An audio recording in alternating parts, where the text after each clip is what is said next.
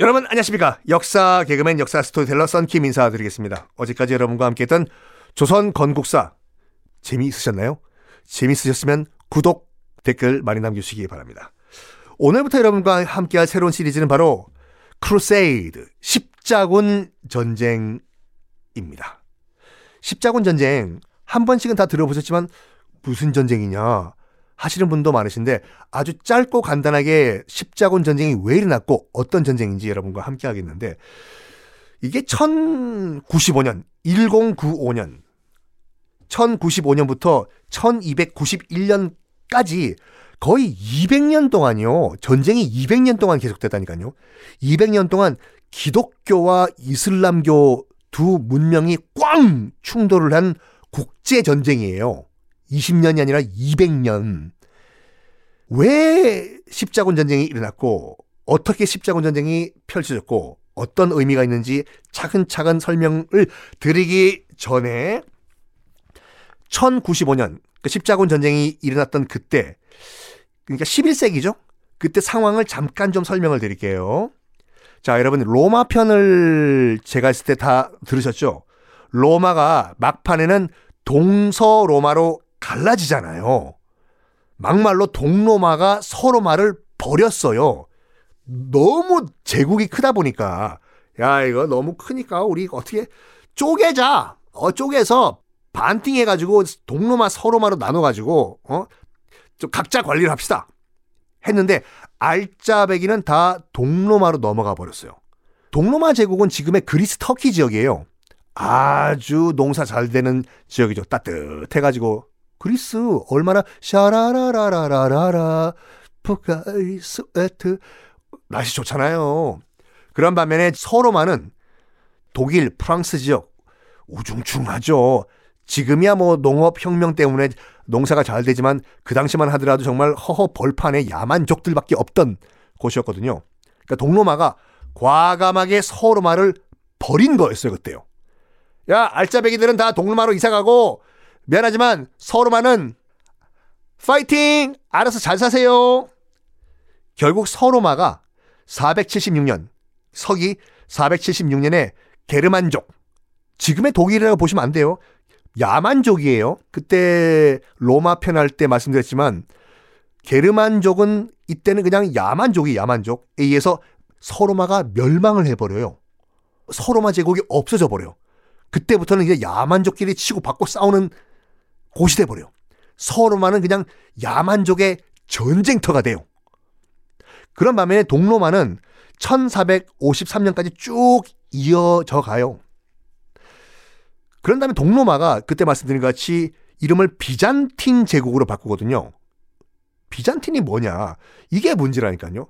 수업 시간엔 자, 여러분, 동로마 제국은 나중에 이름을 비잔틴 제국으로 바꿉니다. 외우십시오. 선생님, 왜 동로마 제국이 이름을 비잔틴으로 바꿉니까? 야! 시험 안 나와! 넘어가! 이렇게 하면 안 된다니까, 여러분. 자, 친절한 썬킴 말씀드리겠습니다.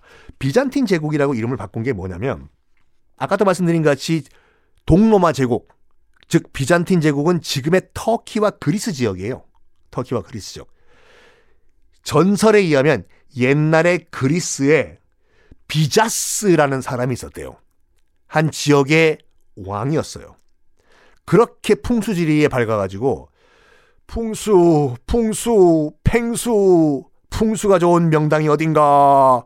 아, 이 비자스라는 그리스의 한 도시 국가의 왕이 풍수 찾다가 최고의 명당 자리를 찾았는데 거기가 지금의 터키 이스탄불 지역이었대요. 아, 여기가 바로 명당 중의 명당, 명당 of 명당이다. 해가지고 여기 이름을 비잔티움이라고 불렀대요. 자기 이름이 비자스기 때문에 비자스의 땅이란 뜻으로서 비잔티움. 그래가지고 이스탄불의 원래 옛 이름이었던 비잔티움을 따서 여기를 중심으로 해서 제국이 형성됐다 해가지고 비잔티움 제국이 됐답니다. 여기까지. 하여간 이렇게 외우시면 돼요. 동로마 제국 이꼴 비잔티움 제국이에요. 요거는 외워두세요. 자, 11세기 그 상황이 어떻게 됐냐? 지도 있으신 분은 지도 한번 보세요. 서로만은 일단 야만족에 의해서 망한 다음에 개판 5분 후가 된 상태예요, 지금. 음. 물론 뭐 이 서로마 지역에 나중에 게르만족이 프랑크 왕국이라는 왕국을 세우지만 말이 왕국이지 그냥 아직까진 야만족 천지예요. 서로마 제국. 국가 체계가 엉성하다 보니까 서로마 제국, 게르만족에 의해서 망한 서로마 제국. 황제가 없잖아요. 그러다 보니까 그 대신에 카톨릭 교황이 거의 실질적인 국왕, 황제 노릇을 해요. 자, 이렇게 보시면 됩니다. 야만족에 의해서 멸망한 서로마 제국은 아직까지 국가 형태를 띠지 않은 개판 5분 후인데 그래도 지도자가 있어야 될 거 아니에요?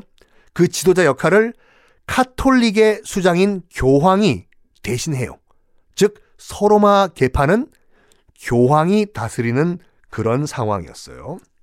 그런 반면에 빰빰 동로마 제국은 로마의 전통을 그대로 이어받아 가지고 확실한 국가 체계를 만들어 놓은 상태였어요. 당연히 황제가 있겠지요. 그 말은 뭐냐면 남진 나훈아 또 누구 있지 라이벌이요? H.O.T. 잭스키스 또 누구 있나요?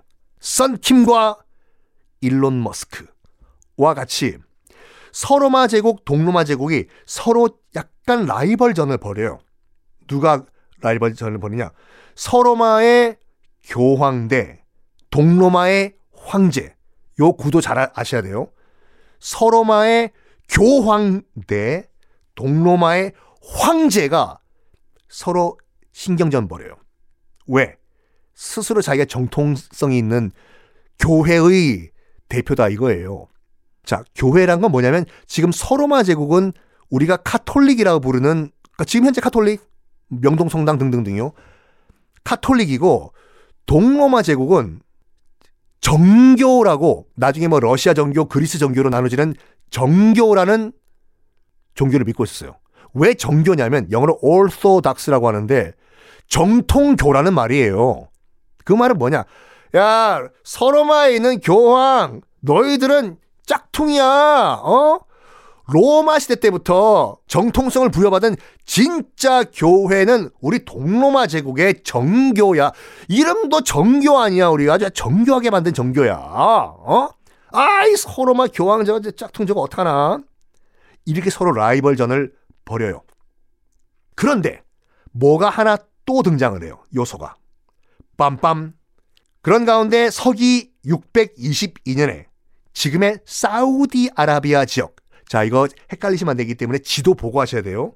지도 보시면은 지금 터키 그리스 지역 있죠? 거기는 정교, 우리가 정통이야! 라고 하는 동로마 제국, 즉 비잔티니움 제국이 딱 버티고 있고 서쪽 보십시오. 지금의 뭐 독일, 프랑스 등등등 여기는 야만족 개판이고 국가도 제대로 없고 거기는 카톨릭의 교황이 다스리는 지역이었고 거기서 또 오른쪽 보십시오. 빰빰 보면 지금의 사우디아라비아 반도 있지 않습니까? 거기에서 622년에 모하메드가 이슬람교를 창시를 해요. 이슬람, 이슬람. 세 세력으로 나눠집니다. 중간에 동로마 제국, 그 다음에 서쪽에 서로마 교황, 그 다음에 완전 저기 동쪽에 이슬람 세력. 요렇게 세 세력을 이해하셔야지 십자군 전쟁을 이해하세요. 자, 그런데요. 이제 그 이슬람이 주요 주인공으로 등장을 했잖아요. 그러면 먼저 이슬람의 실체를 좀 이해를 하셔야지 십자군 전쟁이 이해가 되거든요. 왜냐하면 우리가 너무 서구적 기독교적인 관점으로 십자군 전쟁을 보다 보니까 이슬람은 악마, 뭐 사람들 다 죽이고 한 손엔 코란, 한 손에 칼 이런 잘못된 오해들을 하고 있거든요. 그래서 십자군 이 정말 선이고 이슬람은 다 악이고 이렇게 알고 계시는데 그거를 중립적으로 바라볼 수 있게 만들어드리기 위해서 일단 이슬람을 제대로 아는 시간을 여러분과 함께 하겠습니다. 요거는 다음 시간에 이슬람을 공개하겠습니다. 여러분 안녕.